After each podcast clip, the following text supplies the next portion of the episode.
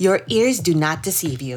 You have just entered the Cryptid Creator Corner, brought to you by your friends at Comic Book Yeti. So without further ado, let's get on to the interview.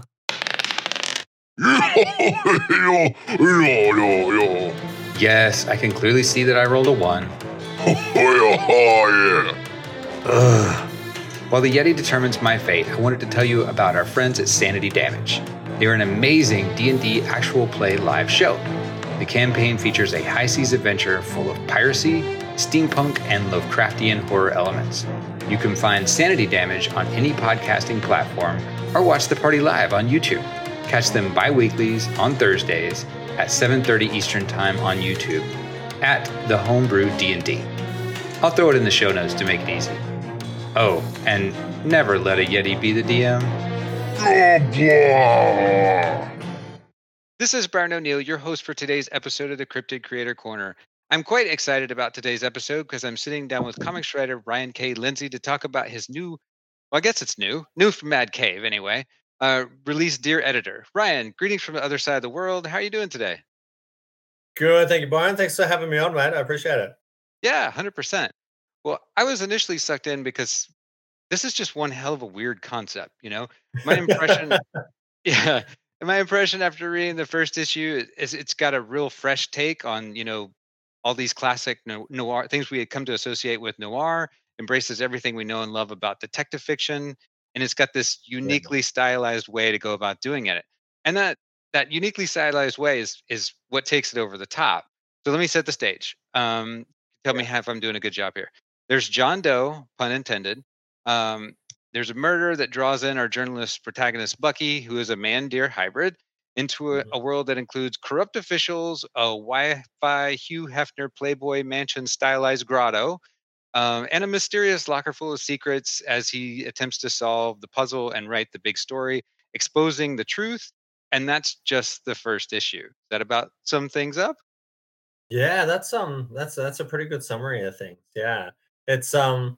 It's it's it's a strange old comic, and, and as you sort of alluded to, it's it's also a, an older one in that um, Sammy Cavella, my my my artist and the co-creator and very dear friend, uh, we we created this this book together many years ago. I want to say nine nine ten years ago, and did some Kickstarters uh, for the the three issue sort of miniseries story, and yeah. um yeah, it's been sort of percolating along. We'd we'd always wanted to collect in trade.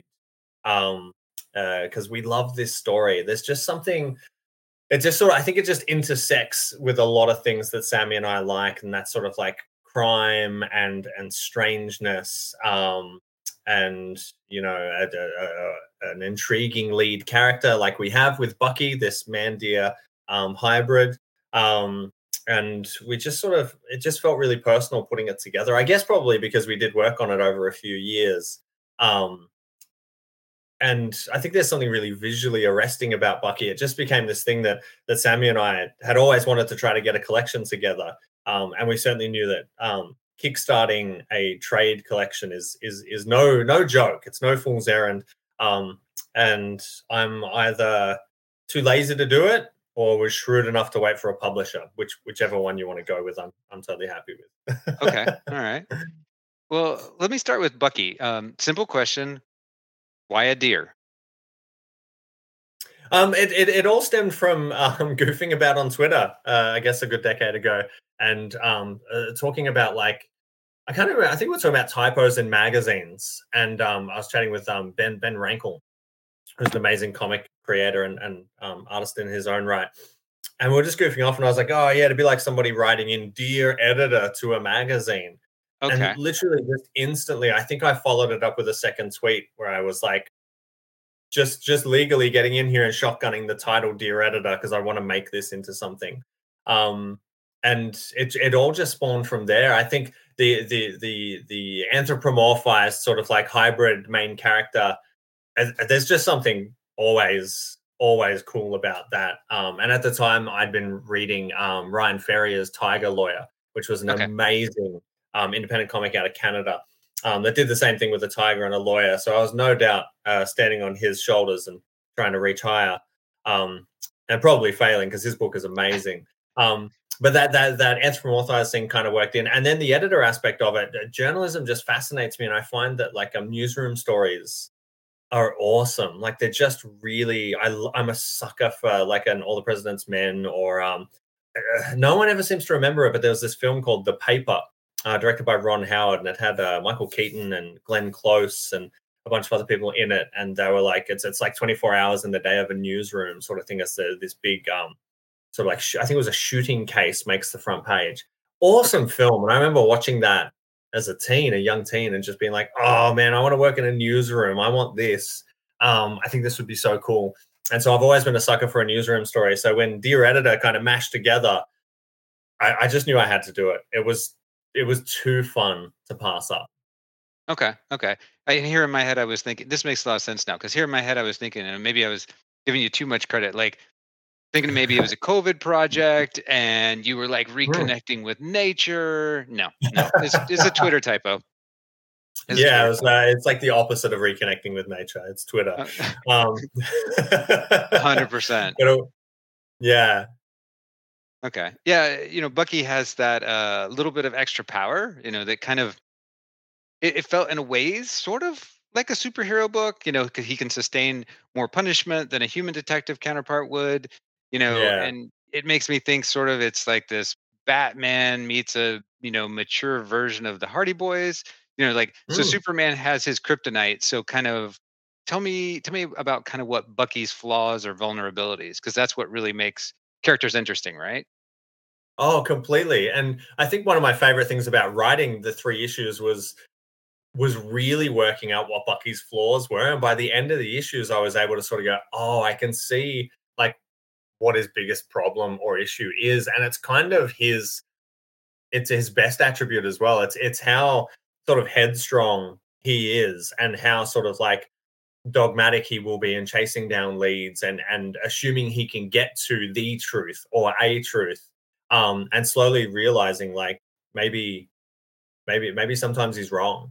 Maybe sometimes he's missing an element, or maybe sometimes, um, just because he knows something doesn't mean he needs to act on it. And so it's sort of getting him out of his head slash off the page a little bit and a bit more um, sort of interpersonal with it, rather rather than th- seeing the world as stories and facts, um, seeing the world as this this muddy mess of people. People are people are uh, you know, multidimensional. People are, are, are insane and. People are different in different situations and times in their lives. And so for me, that was, it was really fun to unpack that as I wrote it, to be like, oh yeah, this guy's just too certain. Um, and I think, uh, I, th- I think that's a lesson I know I could learn, is to be like, oh yeah, you, sometimes you need to step back and, and get the context and get out of your own head. Um, and so, so for me, that would be, it, it would be that. And I guess it would be, you know, like hunters with long range sniper rifles, because I'm pretty certain that uh, deer don't like them as well. So they, they would, they would, or, or just headlights. I guess somebody could just shine a bright light at Bucky, um, and that might might really stump him. Which which I don't the, believe is a gag we play at all across the three issues. Spoiler alert. Okay, because I was looking for it as soon as you said that. I was like, oh, okay, he's, he's totally going to do that. Yeah. Well, I love the noir genre, and this is full of, you know, those classic noir elements. You know, you you've got this rich history to pull from in said genre. Hmm. So. You mentioned the Ron Howard film and, and kind of the newspaper angle, but, you know, from specific to the noir, you know, what were some of your influences, you know, that kind of found their way into this?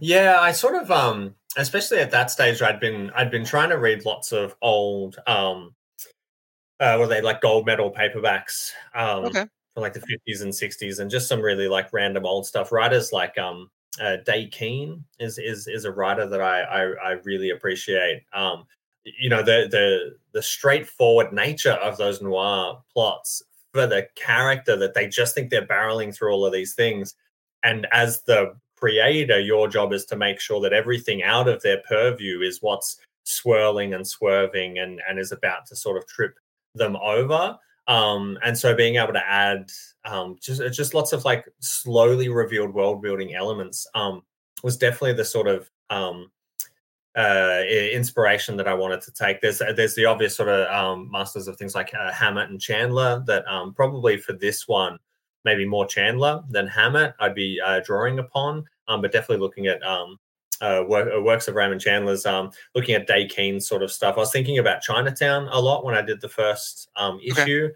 um, mm-hmm. and sort of thinking about that almost uh, neo-noir revisionism um, that can start to come through, and and and whether we peel back uh, larger thoughts about, you know, society based on the world that these characters inhabit, and based on sort of like the villains and um, I guess their goals that they're also up against. Um, so it was sort of like a, a, a melting pot of a lot of that stuff. Um, I guess I was also um, probably reading a, I'm trying to think of when, when we started this, uh, just how many um, Brubaker Phillips books we would have had. I guess we yeah. would have been well into Criminal. Um, and it's hard not to be inspired by something that's probably the best there is at, at, at what they do. Um, so I certainly love those. And, and also, you know, going back to Tiger Lawyer, um, I found that comic such an interesting inspiration because it it was often, I think all all the initial issues of that book were flip issues. So there were um, two covers and there were two stories, and one would be a bit more of a sort of hard noir story, and one would be a bit more of a like a, a, a goofy pun-filled um, comedy story, much like a character like Tiger Lawyer certainly can endure.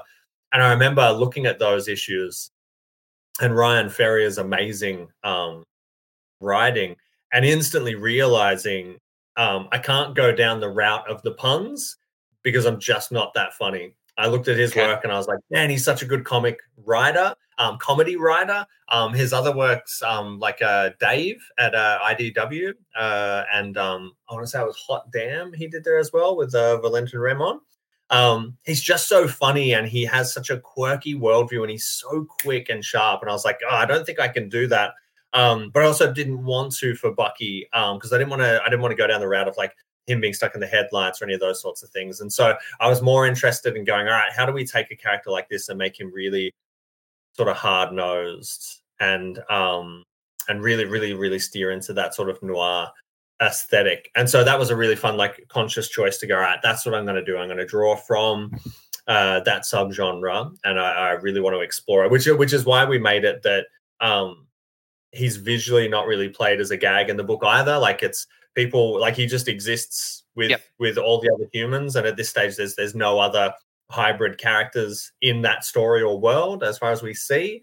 Um, I wanted it to be fairly straight, and in fact the only element of people really engaging with his his hybrid deer nature is the the letters that he keeps receiving at his newspaper, which are basically kind of like uh bigots who don't like that he exists at all, um and beyond that uh everybody just accepts him and and and understands that he gets around with these uh these hulking great antlers uh announcing his presence everywhere he goes. Well, it's hard to miss him. It's hard to miss him yeah yeah he's, he's not he's not a great stealth operative. um yeah Kind of, kind of hard to to play that route, and I certainly don't want him uh, like stumbling about in the woods naked on all fours, trying to pretend he's there either. I just, I, again, I don't think I can pull it off, so I won't try. Well, kind of coming from the perspective of an Australian writer, um, yeah. And you have to forgive me here. You know, I've got my my Western aesthetic peeking in, but I just don't typically associate noir so much, you know, with that part of the world. So does.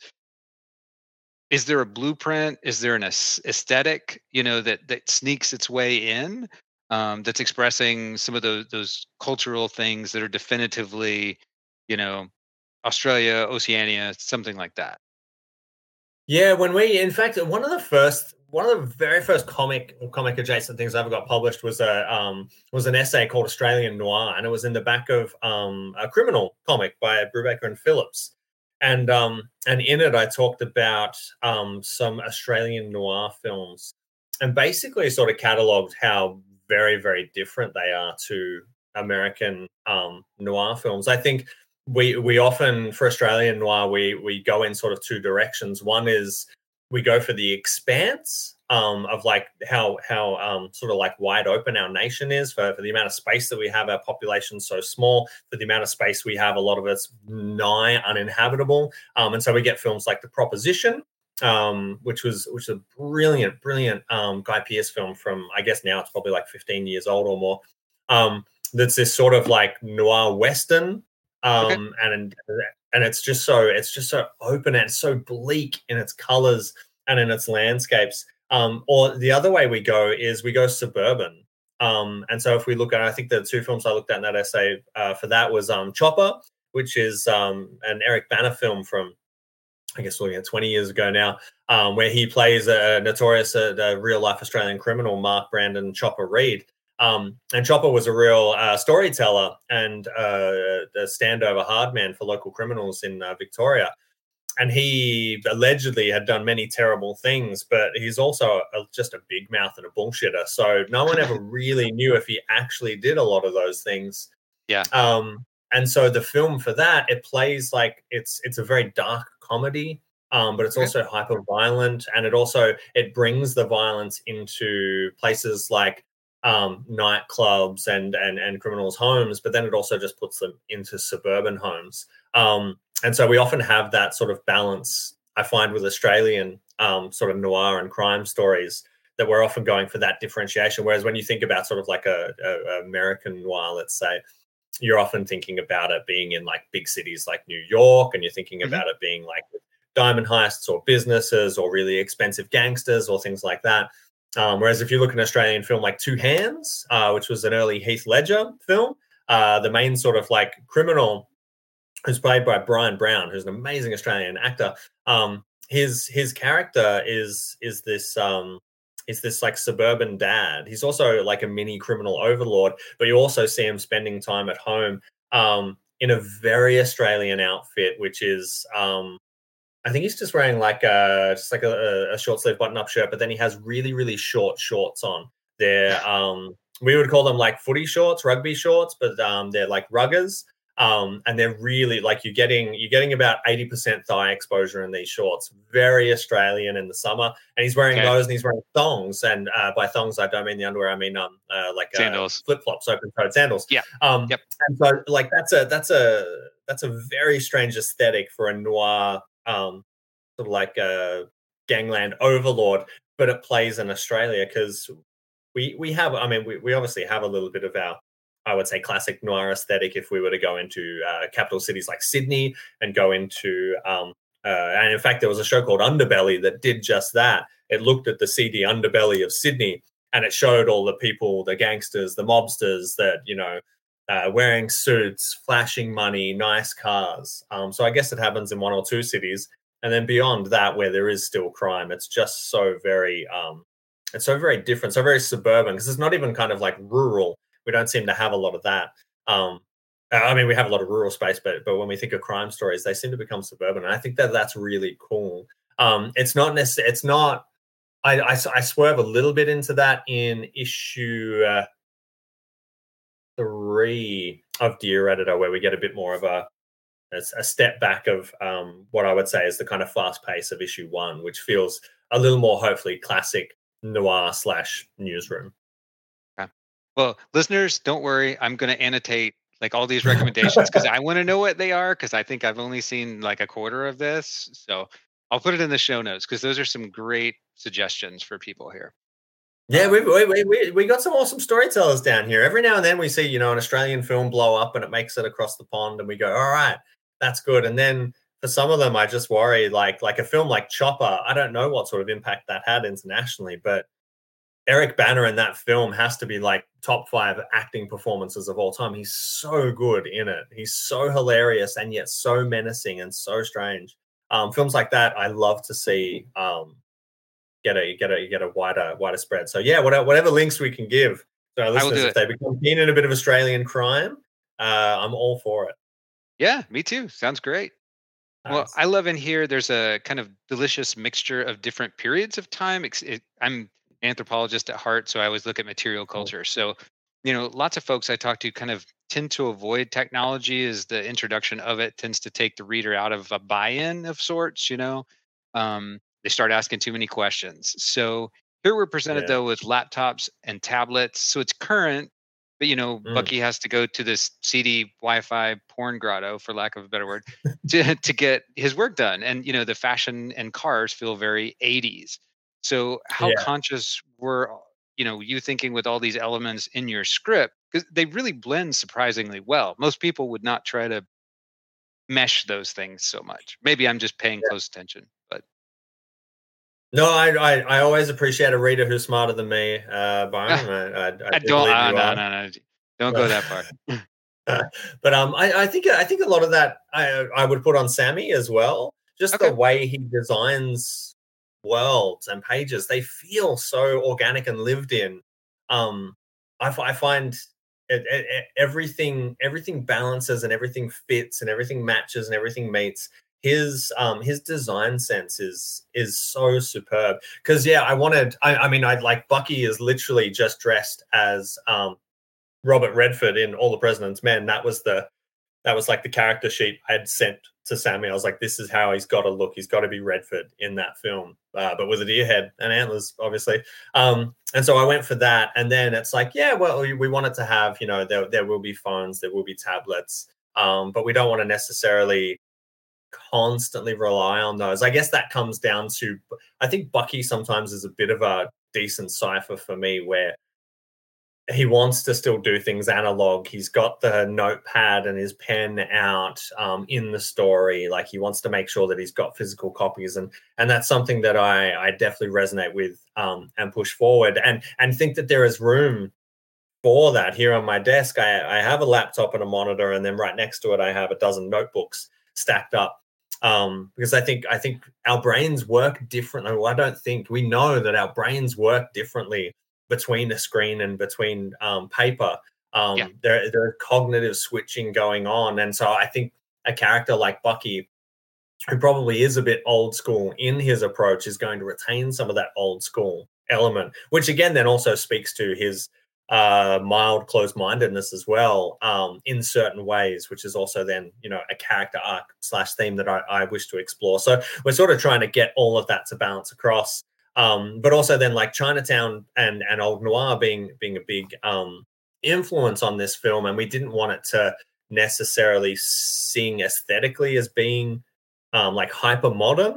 Um you want that sort of like timelessness to it. And I guess for me, you know, we live in twenty twenty-four, uh, but when I walk down the street, at least here in in in, in my suburb, I see some really new uh, electric cars, and I see some yep. real old uh, junkers, and I see everything in between. And so you hope that there's a bit of a, a balance in the world of a story, so that it feels a, a, a bit more organic. I don't know. I was watching um, Gattaca the other day. Do you remember that film with uh, Jude Law and yeah. Ethan Hawke?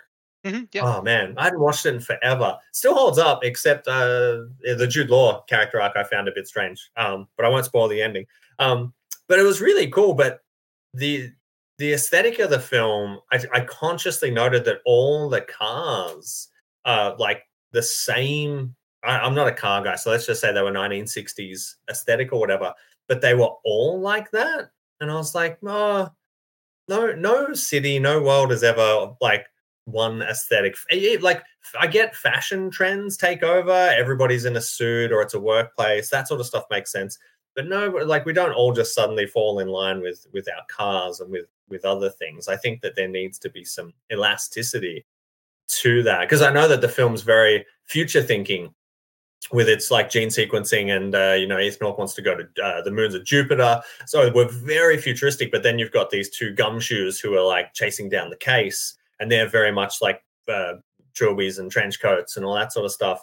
Um, and so we're, we're balancing this very old aesthetic against the new. But yeah, I never find that any aesthetic should be one hundred percent unless it's something that logically is mandated. Like if you're on a spaceship and there's like a uniform being given out, then it makes sense. But with our cars, they're, they're our representation of um, uh, finances. They're our representation of whether we even care about our cars, um, all, all that sort of stuff, I think, comes into it. Because um, I like, I, I as as we had said off air before, I teach um, like uh, uh, older teenagers. I teach English at a college, and I love having discussions with them about, well, how do we present ourselves? Because some people don't want to spend money on clothes, and some people really do, and some of them are like, oh, I'm saving up to buy like a really expensive car, and some are like, I.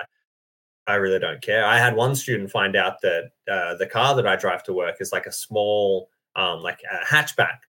And he was so aghast. He's like, oh, sir, I thought you were cool. I thought you'd have like a really manly car. And I was like, dude, it's it's four wheels that get me to work.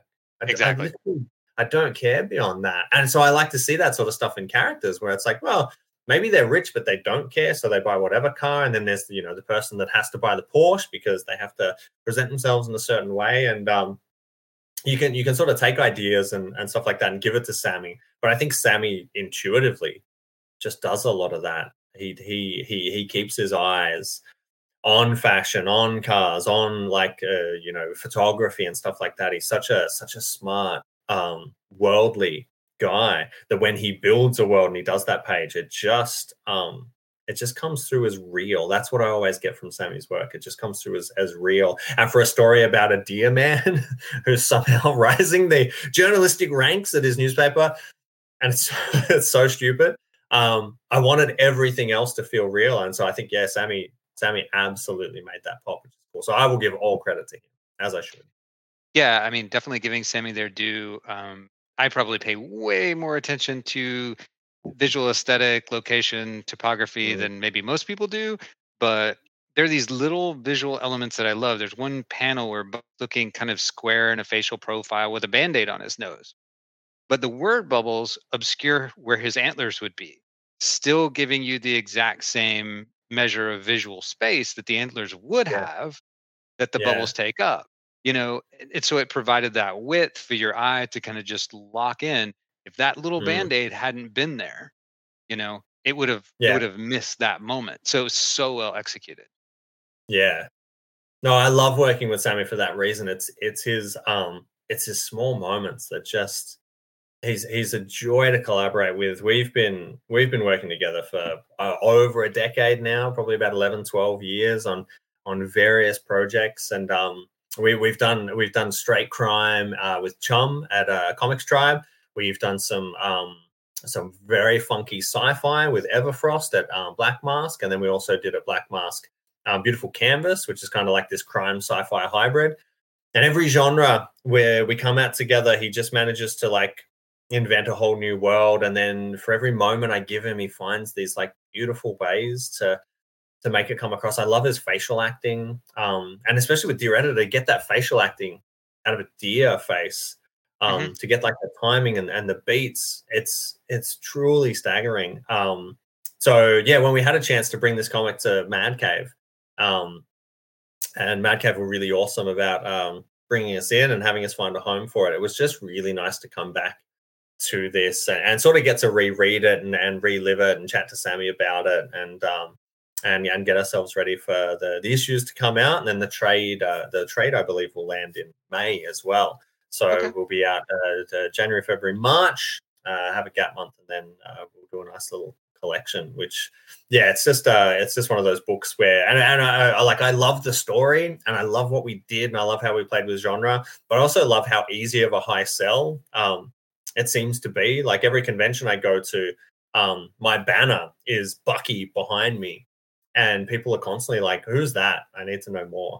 And I'm like, yep. oh, well, that's cool. And it means uh, I hope, but for the instant interest it draws from people, I hope I've backed a story up that actually uh, warrants them then plonking down cash and, and wanting to spend an afternoon reading it. Uh, yeah, oh, I guess you, you never know, but uh, I hope. I live in yeah. eternal hope. I'm hooked, so I don't know what that says, but I'm hooked. All right, let's take a quick break. What in the Sam Hill is happening right now? What is that? Not what evil. You like bards? Not what evil. Oh, you like Band of Bards. It's not my fault you mumble. That makes sense. They're dropping some great new series right now. There's that one about a heavy metal guitarist in the nineteen seventies with monsters, working class wizards. You know how we love monsters around here. And my friend Dakota Brown, he's working on a project, uh, Grandma Tilly's Hell Tech Mech with Lane Lloyd. I saw the preview for that. That is crazy. Jimmy even contributed to their anthology From the Static and had Matt Sumo on the podcast to talk about his project, The Bardic Verses, which makes a lot of sense that the project landed there. Where can you find them? You need to get out more. They are in previews, or you can visit their website, band of bards dot com, for all the latest. Can we turn the music off now? Thank you. No more surprises, minstrels, or anything like that, or I'll rent you out to the Ren Fair as a children's ride. let's get back to the show. Another big visual element that kind of makes this project stand out is the that unique selective colorization. You know, um, mm. and and so it's just to clarify, because I have some some Aussie friends who had told me they were looking forward to the color version of this, and I, I like had no idea really what they meant, because it I guess it started as this forty-eight page black and white crowdfunded project that you were talking about in yeah. twenty sixteen. But that that inclusion of that simple tonality added so much to me, to that overall presentation. You know, again, we've talked about Sammy, so not to take anything away from them. And I don't know yeah. if this was kind of their idea too, but that that blue adds so much textural nuance. And I'm really picky about selective colorization. Like most of the time it comes off as just a gimmick, right? Yeah, um, totally. But, but that kind of, I'm going to, it's not quite, but it's a deeper, you know, cornflower blue of sorts. Yeah. So, so where did where did that come from? That was I remember Sammy um, very much led that idea of okay. of wanting to do like the single color thing. We we'd initially gone black and white mostly because um, like the the dual reason of like, well, obviously it's like it's it's quicker because you don't have to do color, um, and we're lazy, and also it's a, it's a very noir story. And Sammy's inks are just so lush that I was like, yeah, let's just do it as this black and white thing. And we'd also always sort of had in the back of our head, maybe if we could do a trade, we we could get it colored. We'd um we'd had uh I want to say a few pages six seven years ago um completely colored um like with full colors uh by Shari Chankama, um and and they'd done an amazing job of like coloring those pages, and it was really good. And I can't remember, we might have been chatting to a publisher about it. And then uh, the deal ended up falling through or whatever. Um, and so we just sort of like parked it. And then when it came time to come to Mad Cave, they were like, what do you want to do? Do you want to go full colors? Um, you've mentioned uh, that maybe a spot color, like a single color thing. So I had a big chat with Sammy about it. And he was like, oh, I think we should go with just that, like that single color. And from memory, there was a decent amount of back and forth as to what that exact like color and shade would be. Um, and whenever, whenever we get into that portion Um, of the discussion, basically I just keep hitting reply or going, uh, yeah, I'll back Sammy to the hilt. That's, they're my notes. Um, uh, Sammy's, Sammy's like, he's such a meticulous genius. He knows exactly what he wants. He, he knows like how to get it. He knows why, all those sorts of things. So he'll always send in these like beautiful emails that are just really clear of like, here's what, here's what we should do. And here's how it could be done, blah, blah, blah, blah. And so I'll just chime in as the assistant coach and be like, yeah, blue, and and let him handle it. And it's always worked out for us, thank thank goodness, knock on wood. Um, so we got just that right blue. And then for me, I guess I was sort of, I was like tossing up, yeah, would we stay black and white? Would we spot color it? Would we go full color? I think full color is good, but I think then it's still, it almost like just makes it just feel like any other comic, uh, like because the majority of, of, of our Western comics are um, colored. And I thought it'd be nice if this comic still felt unique in the way that Bucky himself is unique in his world. So what could we do? And Sammy wanted the the single color sort of um, tonal press on there. So I was one hundred percent for it. And in the back of my head, the, the the the comic that resonated as like the keystone for that style was Casanova. Um, in its uh, initial iteration, had just those like single colors for, for each arc, and they would change it between them. Um, so I was like totally stoked to do that. And then as as Lauren Aff's Um, gorgeous work just starts coming through, I was like, yeah, we we made the the right choice completely. I, I think um, uh, I believe and I hope every reader should be really, really happy with that that internal um, presentation of things, and fingers crossed they will be. Yeah, I loved it. My job's to help like convey the awesomeness of this, so I thought it was quite brilliant. You know, you to, to just have that color and the non-block shading areas. You've you've got your traditional, you know, um, but you've got that just that blue, which adds this super linear um, element to it, uh, which yeah. which adds to the visual complexity, because you have to manage the lines, uh, those blue lines, because they just stick out in a different way than yeah. if you had the whole thing colored. So it you have to be really careful, especially with those antlers, that you're drawing the viewer in the right direction. So I think I think Lauren killed it. That was really good. Oh man, she's amazing. Um, I, I like it's it's so good to work with people who are just kind of like at their peak, and um, she's she's so delightful and works incredibly hard and is um is is so uh, I don't want to use the word easy to deal with. Like, it's so um I don't know. It's it's a delightful creative relationship. There's back and forth. There's taking of notes. There's giving of notes. Um, and there's like uh, smashing every single deadline. Like, everything just sort of comes across. Communication's great. Like, you know, that whole package. You know, it, it's nice to tick so many boxes when you when you're in a um a project with somebody. And so yeah, their work uh, just just smashes it. And it brought Dear Editor to this new level. So a book that I'd lived with and sold at conventions as black and white for years has this sort of new skin on it, and I was like, oh yeah, this is this is really nice. So it made, it made it really feel like we'd come full circle to this, to um, feel like we were relaunching it and and and truly putting something a, a little bit new, a little bit fresh, and yet still very, very now, which I guess came across because you thought it, it, was, it was possibly more recently done rather than the dusty old uh, tome. That- yeah, one hundred percent. I mean, and uh, I will take an aside here and just compliment uh, the humbleness of your personality. Because I noticed that like half the about section on your website talks about what Sammy or the other artists you've worked with in the past, what they are doing as opposed to what you are doing. So I just want to note that. I think it's really cool. So, oh, cheers. I I, I, I big know myself uh, a plenty. Um, and so I'm, I'm, I'm glad that some of it uh, balances out. Um, I certainly do uh, believe, like with comics especially, I'm so aware of what I can't do.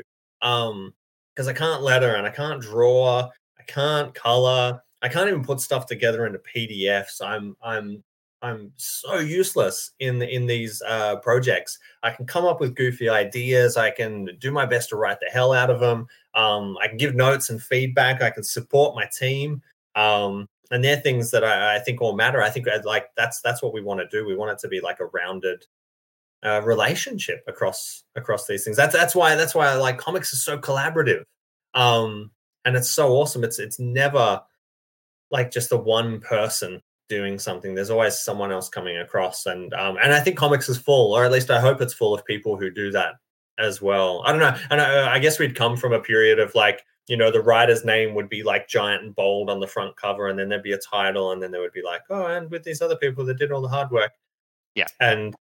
Yeah, I, I, I, I, I can't do that. I can't. Uh, like, I just, I just can't. I think I'm far too aware of like being the weak link of, of any project. I'm just glad to be part of the team and uh, have us all, uh, you know, locking arms and, and coming forward with whatever the hell we've put together on that time. So no, I appreciate it. Thank you, man. Yeah. Well, in terms of, I'm trying to get a, a perspective of exactly what we're going to get, because in terms of the whole length, yeah. So we started with forty-eight pages in twenty sixteen. The version that I got from you was thirty-two. We've got three issues. Um, so I'm just trying to figure out like, so oh, yeah. So when, when we did it initially, it was, um, it was tablet pages, because this was, okay. this was in the, the heady early times of iPads and tablets. And, uh, again, note my laziness. I didn't want to kickstart a physical comic. Um, but also I live in Australia, and posting those comics anywhere is insanely expensive. Um it's just the worst. Postage postage out of here to any other country is terrible. So we did digital only. So those forty-eight um tablet pages, we could then uh completely stack them vertically, and each two of them would make one American standard sized comic page. Gotcha. So then that boils down into a twenty-four um page comic with with extra material or back matter or, or whatever the case may be. Um, and so we're going to get three issues worth of that. So whatever that adds up to, uh, seventy-two, seventy-two okay. Story pages. And I've just been proofing the trade collection, and it'll have it'll have some back matter and um, um, pinups and stuff like that. I know when I ran the Kickstarters, I had a a, a bunch of amazing friends that um, did like pinups of of Bucky or the Dear Editor world um, that we would use there. So we've managed to uh, uh, hold on to a bunch of those high res files, and we'll send those to print as well. So yeah, that's the sort of uh, gendered uh, maths of it all. Okay, makes sense now. Yeah, I was like, uh, okay, clarification. Got it. Um, well, detective fiction and comics seems really hard to me, right? Clearly, yeah. You have probably have more background with cinema and exposure in terms of that stuff even than I do. So it's very different than than cinema or prose, especially with respect to like a grand reveal. So That mm. pacing and panel placement seems like a big challenge, at least to me. So were either of those things particularly difficult with with this? You know, just managing those reveals and everything like that. Yeah, definitely. I I, I come from I come from like I guess two spaces for this. One one is uh, the formalist approach, and one is the kind of obtuse approach. So with that formalist aspect of things, um, as as a reader and then as a creator, I find comics really interesting in in how constraining it is. Mm-hmm. Um, I kind of love the uh, like the structure of it. In like I I, I often say that a, a page is like a Uh, sonnet, iambic pentameter. It's got to have just the right kind of like beats and and weight and flow, and and balance is a really big thing for me. Um, so you've got to kind of get each of those to work as a unit block. Um, when we when we made Deer Editor, I I spent so long, especially on the the first issue, mapping it out that every scene would be four tablet pages, and um, that would mean two comic pages. So um, Uh, readers might notice that the, the comic actually moves really quickly. We're constantly basically going from two-page scene to two-page scene, two-page scene, two-page scene. And that was by design because I want my character getting information, going to the next scene, getting information, going to the next scene, getting information. Like that's that's uh, that's a detective trope, if you will. And what we did was we made sure that, um, as you do with every good page, you're building towards like the end point that says to the reader, you need to read the next page. Now with tablets, every page is a page turn. So every half a page of, of comics, basically, I was trying to build to swipe across, swipe across. But then okay. also I was trying to make sure that on top of those page turns, every second page turn was even bigger, um, especially the fourth one, I guess you would say, every fourth one, because that's the actual physical paper page turn. So it sort of works out that the middle of each scene, which is on the right-hand side of the, the printed copy, should be the biggest like page turn moment where it's like, what's going to happen next? Or what's going to happen next? But each physical page will also have a bit of a beat in the middle where I wanted you to keep reading. So there's all that formalist bullshit that sort of informs me, and I try my best to wrangle it and make it work for me and pretend I know what I'm doing and, and all of that sort of stuff. Um, so that part's really, really fun. And I think that that works kind of well with detective fiction. Yeah, you're often getting like a new person walk into a scene, or you're asking a question and waiting for an answer, or somebody interjects with something and you're like, whoa, how would that be responded to? So that aspect I think works really well in a way that prose, um, which is kind of like the heart of detection, detective fiction, uh, all, all of our old crime writers, um, don't necessarily think about at all. Prose writers don't think about the page turn, and, and they just sort of like fill scenes however, however they want to with their words. So I think comics has a mild advantage with that point, which is kind of cool. Um, so I definitely come at it from that side, but then the other side is this sort of um, obtuse angle, which is, um, and this this is probably for a lot of my work, I want the reader to have to kind of think and figure it out sometimes. I I don't want to over overcook or oversell anything, and so I don't mind leaving information off the page. Um, I, I noticed recently I was watching um, Days of Heaven, the old Terrence Malick film, and it was fascinating to see just how little information he consciously um, or overtly gives the audience. Um, I know I, I, I team teach with, with a guy who's maybe fifteen, twenty years older than me, and he's constantly lamenting modern cinema because people will constantly be like, oh, I'm glad you're here, Sue's brother. It's nice of you to take time off from your job, which is at the steel mill, to come here right now to talk about this murder. And you go, oh, come on, don't don't we know that already? Um, and I know there's an aspect of, you know, you, you need to name every character in every issue. And in real life, we don't often tell each other our names in conversation. Like, I know there's certain things you have to do, but I don't like to have too much exposition. So I've kind of consciously swerved, um, like, and I've always kind of done this to my detriment or not, um, less exposition. Like, have the reader spend some time going, wait, okay, what's their connection? Have I been, have I caught everything that's in there? Because I think that there's an aspect of, like, I guess verisimilitude to that, and that that's sometimes the way the real world works. And in detective fiction, that's often how clues work. Like, you have to be you have to be connecting dots. And I think that there's an element of fun for the reader to be going, oh, I got to pay attention to every word here.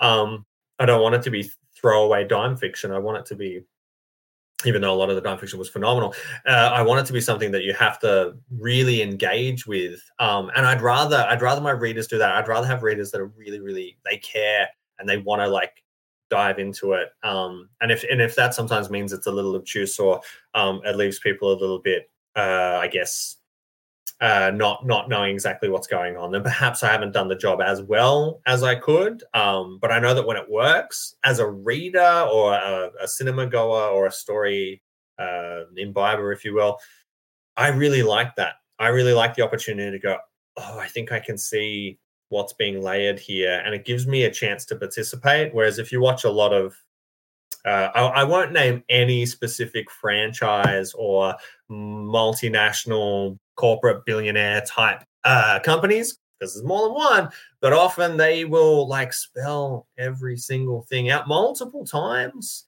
Um, they will make sure that they reference the flashback and let you hear it and maybe even let you see it again, even though it happened like twenty minutes ago and you can probably remember it. And I think that there's a a greater amount of, I guess, like delicateness and class to a story that just goes, wow, I hope you bring the callback with you.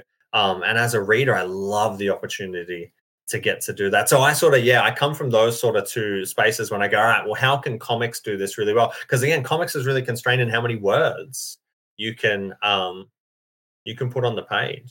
And it was interesting. I had a book that I did, um, uh, A Fistful of Pain, is this uh, graphic novel that I did uh, at Comics Tribe last year uh, and with an Australian artist, Louis Joyce. And it was a joy to put this book together. It's this weird story of two sisters who spend years at fighting and dueling over the family dragon that they they they um, harbor and look after, because one wants to use the dragon for nefarious criminal stuff and one wants to use it uh, in a more naturalistic way.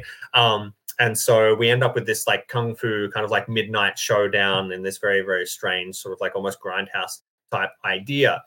Now, the story is the sisters, and the story is heartbreak. The story is how family can hurt us more than others. The story is like who will get this dragon.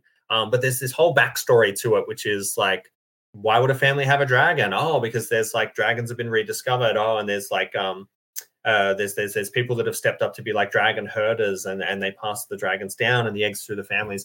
All this sort of bullshit that I don't want anyone to sit down and say in a conversation. Um, Does the reader need to know it? Ish. In the same way that the reader needs the um, what's it called? The the the the the info crawl at the start of Star Wars, right? Um, and I love that George Lucas put that info crawl in there because his mates watched it. And I think it was De Palma was like, "What was going on? Where was this story taking place? Give us." And so he was just like, "All right, I'm just going to slam you with some exposition in a crawl." So what I did with uh, Comics Tribe, the, the the publisher, Tyler James, was like, look, it'd be great if we could have a little bit of this backstory. And I was like, cool, let's have a double-page splash with just the information. Let's just uh, introduce the characters, buy into the emotion, and then I'll just say, you know, here's the situation, and then we'll get back to the character story, because that's always what interests me more. Um, I love to build a world, but then I like to zero in and tell a story about people. So I put this double splash in, and a, a reader um, who's a very good friend of mine, Uh, he read it and we were having a beer and chatting, and he goes, look, loved it.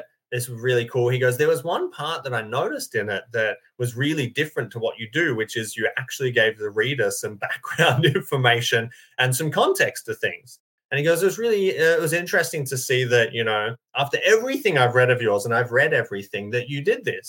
Um, it just seemed out of character. And I was like, as it should, because the publisher basically asked for something of this ilk, and it's really interesting that you noticed that. And he's like, yeah, no, you you you you very consciously leave the reader in the cold and let them basically grab the information and the context they need. Else, if not playing the character, maybe it's important to me. Maybe the reader thinks differently. I don't know. Um, so, yeah, I, and I didn't mind doing it. I think Tyler made the right choice.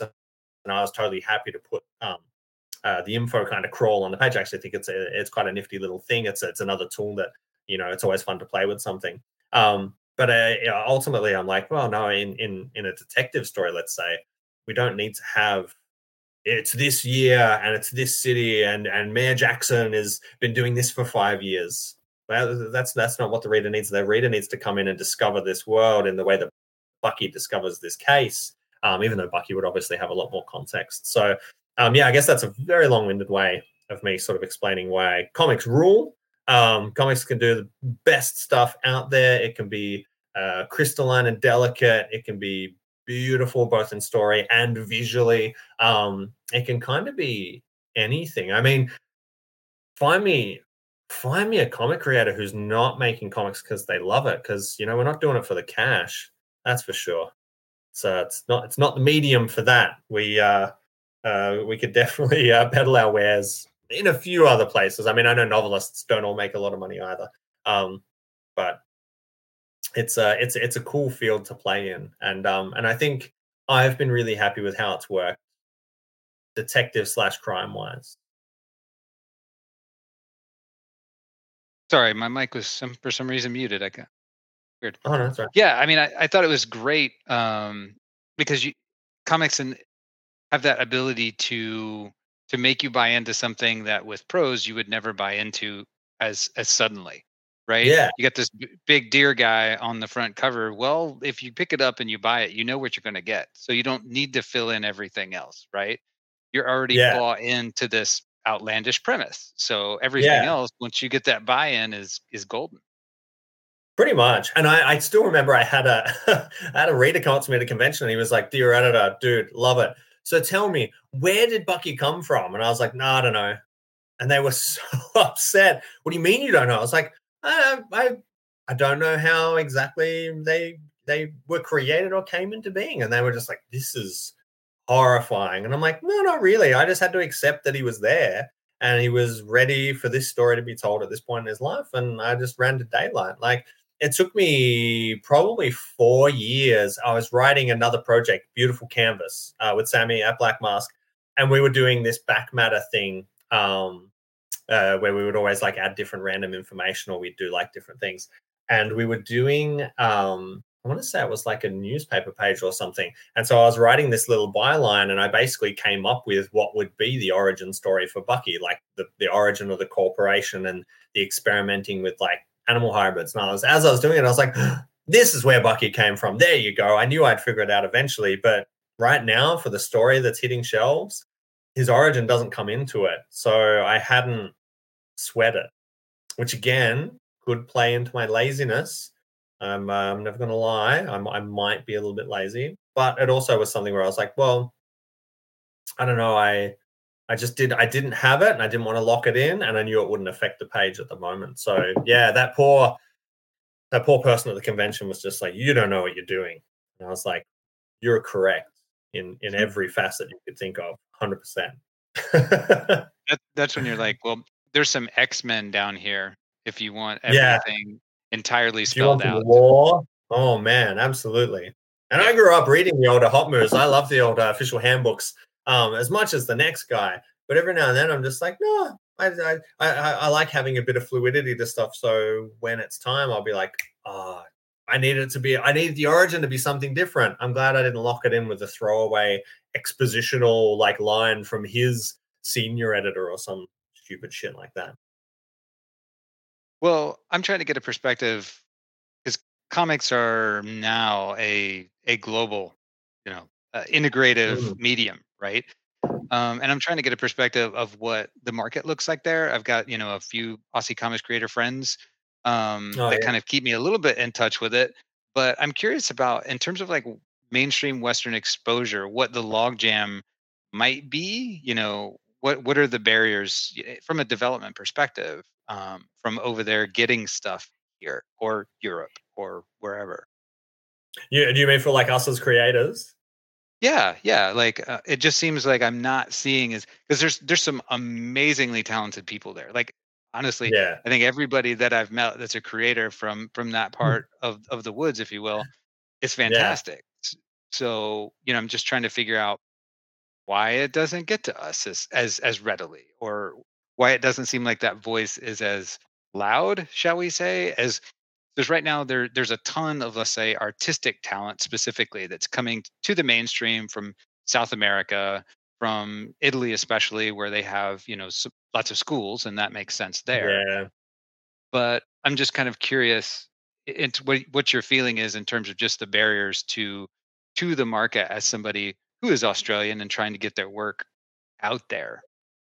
Yeah, definitely. I think um, I think to an element there is just that sort of um, distance, which even though it has been broached a lot by the internet and social media, um, and I'm certainly very thankful that I've I've come into the comic making game while the internet exists and while Twitter was, I, I cannot fathom how anyone could have done it from Australia before then without just shelling out a lot in airfares. And a lot of the creators that I do know, even who are just uh, sort of starting even just a bit before me, they did shell out a lot of money in airfares, and they would go to San Diego and New York every year.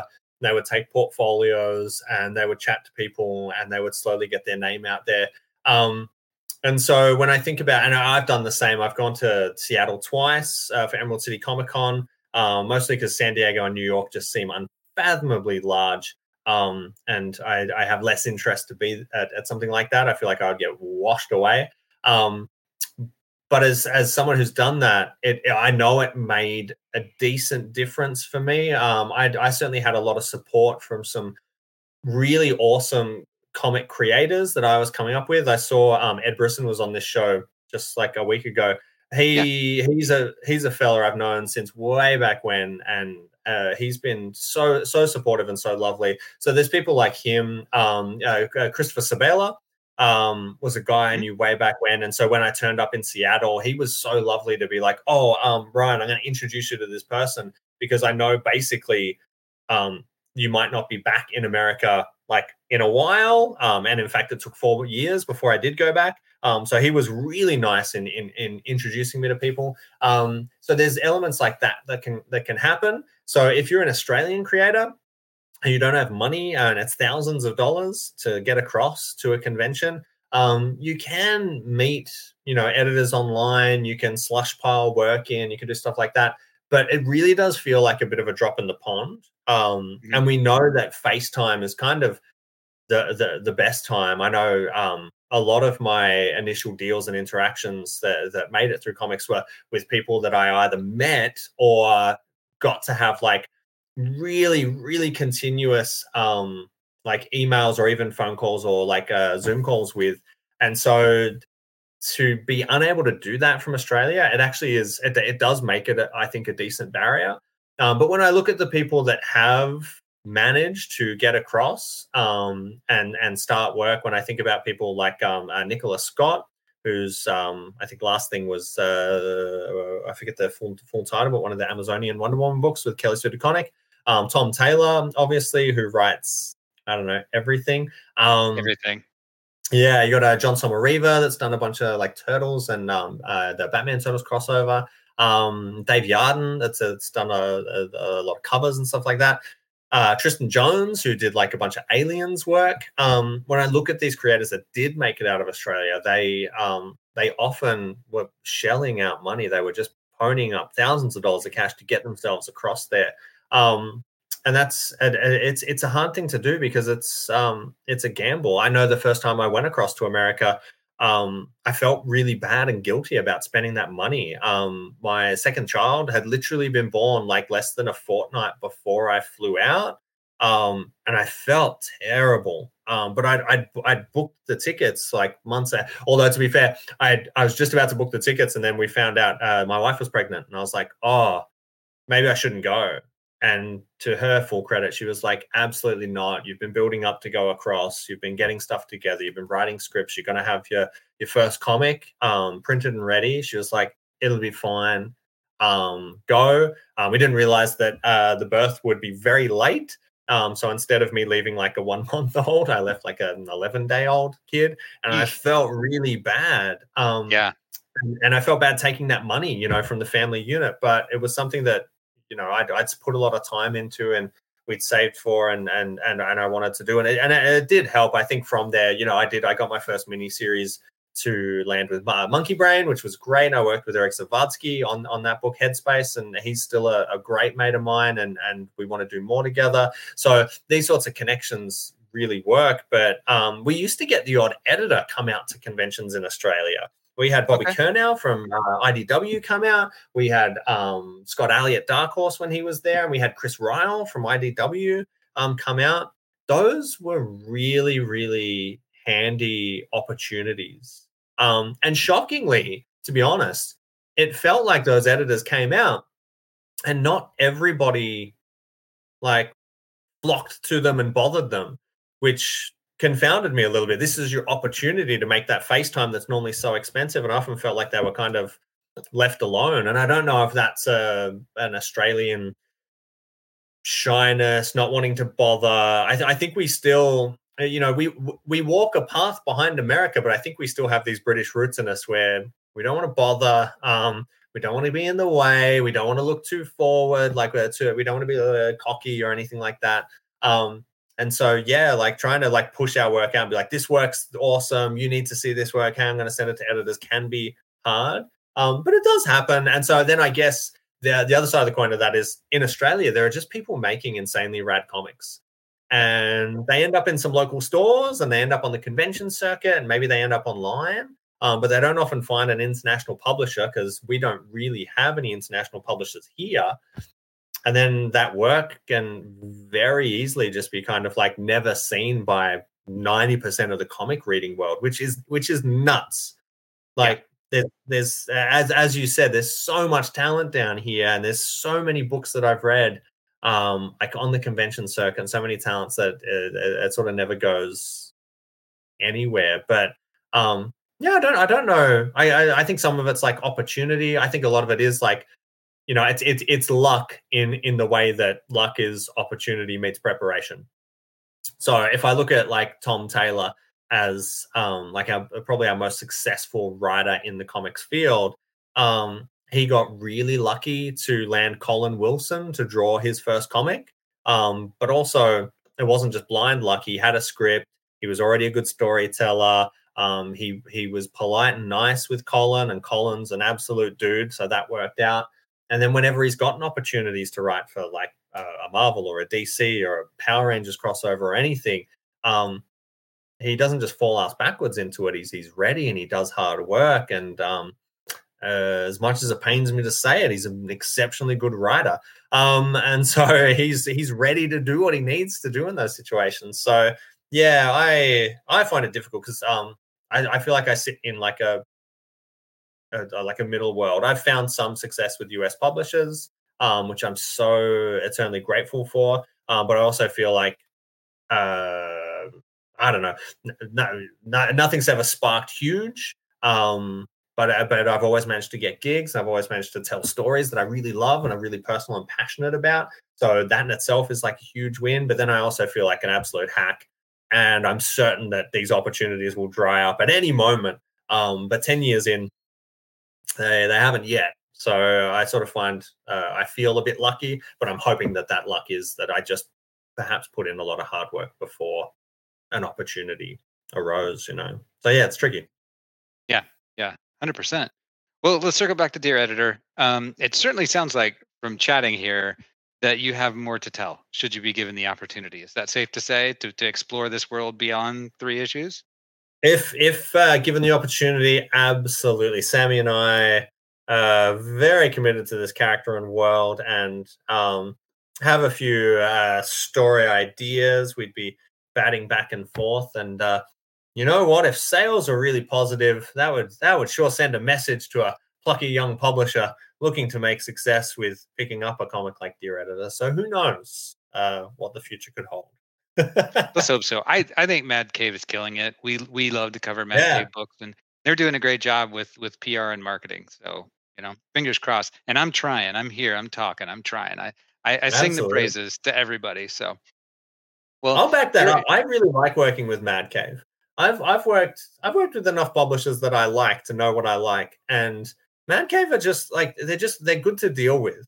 Um, I've quite enjoyed. I did Speed Republic with them uh, two years ago. Uh, uh, Emmanuel Parascandolo uh, illustrated that one, and it was this high octane like car race character exploration story. It was awesome. It was so much fun. And they were great to deal with then. And then uh, Chaz Pangburn has been brought in as, uh, I think, senior editor is the official role. And um, he's yeah. a guy I've known since forever. And so uh, I was lucky enough to get Deer Editor in with him. Um, and, and even up the chain to Chris Fernandez. They're all like, you're dealing with people that I get this vibe. They just, you know, they're loving comics. They want to get good work out. They want to work with good people. Um, it's kind of nice. I, I I like working with a publisher where I'm like, yes, you are another piece of this collaborative puzzle that I just dig. It started with Sammy and I in our respective basements. I mean, I wrote Dear Editor one on my phone um, way back when, uh, while walking around my neighborhood with my with my uh, daughter and like a baby Bjorn, so that I could let my wife sleep. So I was wandering around in like the darkness um, with like a phone to light my way. And I was writing this first issue. I wrote all the first issue on my phone. And so between that and Sammy and I bullshitting back and forth to then bringing in Lauren, bringing in Jim uh, Campbell on, on letters, my initial editor, Dan Hill, is um, like one of my long, longest friends in comics. Um, uh, and then getting Chaz, who was a guy I knew before, and it's been a joy to work with him, and then to have Chris uh, as, as you know, our publisher at Mad Cave. Everyone in this whole thing, uh, and, and up to and including um, Phil Hester doing the variant cover that you can only get on Mad Cave's site. Um, I actually have the Phil Hester Dear Editor variant cover artwork in my office at the moment because um, nice. Phil Hester is an absolute dude, and I managed to... Uh, Uh, get this gift from from God slash Phil. Um, he's just another another another joy into this project. Like everything about this book um, just feels like just the right people knitting together to make the right thing, which I've loved writing. And it's the sort of thing that I know if I saw it on a shelf, I would instantly pick up because that's kind of like the only thing I know how to write is the thing where I'm like, oh, I'd be so jazzed to read this. I better make it. So yeah, Mad Cave. Um, Good value. And it's been nice to have discussions with, um, I'm sure you know enough creators where you know we all kind of talk in oh, yeah. back channels and be like, oh, watch out for this publishing deal, watch out for this or that. Um, the amount of discussions I've had where I'm like, Mad Cave's good, yeah? And other people are like, yeah, yeah, yeah, it's good. And you're all you're always like, all right, we're, we're on the same page? Yeah, yeah, we are. This is like they got a good deal or they got good people or they got good P R or they got good like everything going on. So, um, yeah, it's kind of cool. I'm, I'm sure the readers don't don't care. They just want a story or whatever. But I don't know. I, I always like a publisher where when I see their logo, I'm like, oh, this will probably be be an interesting book or a good book, if nothing else. It's, you know, it's a, it's a, it's an imprint. It's a, it's a stamp of quality. And I think Mad Cave are doing that more and more um, with every year that goes by. They're just smashing it. Super smart. I'll uh, I'll throw up here this wonderfully visual medium of podcast, but you can see I'll describe it. So. They sent me the reporter's notebook for uh, Dear Editor here with the Mad Cave logos, news reporter's notebook. You know, it's what maybe, okay, yeah. I'm going to do inch, inches. Sorry. Uh, it's like four by ten. Yeah, I know. Sorry. Americans, we have to do things our way. But anyway, this was a great piece of marketing, you know, just to. They yeah, me, really clever, right? Yeah, exactly. So, so smart. Well, Dear Editor issue one is out now. Um, so you're saying issue two drops February and then three yeah, that'll be next month. I figure I'm gonna say mid late Feb and then same for March. Um, and then uh, some stage in I'm pretty certain it's in May. So I guess it'll be hitting solicits. Maybe solicits are up this week. I'm clearly not very good at my job, but I'm sure it's coming. All good. Yep. But I know yep. the book will be out in May. Um, and then yeah, it'll be like it, it, it, this long running game Sammy and I have had about when are we finally gonna get this Bucky story really done. You know, once once something's got a spine on it, you're like, all right, now the case is closed. Um, we finally come to that point this year. So I really hope readers, um, I mean, you can see Sammy's cover for this comic from like across your comic shop. It's red, it's eye, eye-catching, it's got Bucky like right there. And then the whole like noir aesthetic to it is just beautiful. Sammy's work is so good for that. Um, it, it, it'll hopefully jump out at you. I hope your store's, uh, you know, ordered uh, enough so that they're sitting on the rack waiting for you, or you pre-ordered through them, which means you're an absolute boss. Um, and I hope people dig it. That's that's all I can ever hope for with the story. I hope they really um, they come to play and enjoy the kind of mild insanity that we have formed on the page. Well, I publicly went on record already saying this is, you know, probably going to end up being one of my favorites of the year that I'm going to be talking about on our award show at the end of the year. And Jimmy, the other co-host, was just a little bit mad that like I got to talk to you and he didn't. So, like, Jimmy's a dude think, though. Jimmy, Jimmy's solid. I I got yeah. all the time in the world with Jimmy. Okay, well, I'll let him know that. Then you guys can talk food as he tends to do for a long time. It's always saying Australian cuisine that uh, you know I don't I don't get to talk about it uh, enough. So uh, I'm down. He's more the expert of that. Unfortunately, with my autoimmune condition, my diet is not at all interesting at all. It's very repetitive, but keeps me stable. That's what counts. So uh, that, where can people uh, find you benefits. online? Yeah. Where can people find you online? Um, uh, I usually just say if you plug in Ryan K. Lindsay anywhere, you'll find me, um, which is probably still true. I just might be less active wherever you find me. So if you go to ryan k lindsay dot com, that's like the home base. Uh, I'll always kind of be there doing a little bit of something. Um, and from there, I've got like a newsletter. Um, most social media I have just kind of dropped, to be honest. I still exist there. Um, but I think those pandemic years just burnt me out. I was like, no, I could, I could, uh, I could rewrite my brain right now, and I could put it into harder work. So um, you could definitely check me out at my site. Get the newsletter, which goes out, you know, maybe two, three times a month. Tells you what I'm up to, or what I'm reading, or uh, what I'm writing. So um, hopefully people dig it. Um, it always seems to be a, a bit of a, a bit of a therapy purge for me to put it down and send it out into the world. So I always appreciate that as well. Well, I'll definitely pitch your newsletter um, because I follow that, and Ryan's got some absolute great recommendations that he's dropping all the time. For instance, I was unaware actually of Spectators, the, you know, Brian K. Vaughan and, and Nico Heinrichsen. I don't know if I'm pronouncing yeah. that correctly, but yeah, I haven't got a chance to check that out. It's now on my list. So thank you for that. It's, it's really good. And I know I, I'm a bit of a Brian K. Vaughan, like, fanboy. I, I tend to like love a lot of his like absolute greatest stuff, but Spectators has been really, really interesting, a little bit unhinged. Nico's art is so good in it. So um, I I am glad then that you get to discover that um, and that, you know, something I wrote actually, you know, actively helped another human in the world, because I think sharing that comic is a help. So that is really cool to hear. Thanks, mate. A hundred. Yeah, yeah, absolutely. Well, see, you do it and yeah. people pay attention. At least I did. That's it. That's, hey, that's hey! If you can only, as as a teacher, I understand sometimes you're only going to reach one person, but if you do, that's a win. So I'm all for it. It's a low right. bar I give myself just to get through each day.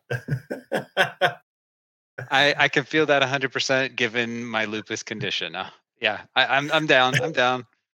All right. Yeah. Well, Ryan, thanks for hanging out with me on the show today. It's been a lot of fun. Appreciate it. No, I man, I've had a blast. Thank you so much for for having me on. It's a it's a very cool way to wind down my holidays. All right. Well, this is Byron O'Neill, and on behalf of all of us at Comic Book Yeti, thanks for tuning in, and we will see you next time. This is Byron O'Neill, one of your hosts of the Cryptid Creator Corner, brought to you by Comic Book Yeti. We hope you've enjoyed this episode of our podcast. Please rate, review, subscribe, all that good stuff. It lets us know how we're doing, and more importantly, how we can improve. Thanks for listening. If you enjoyed this episode of the Cryptid Creator Corner, maybe you would enjoy our sister podcast, Into the Comics Cave. Listen and subscribe wherever you get your podcasts.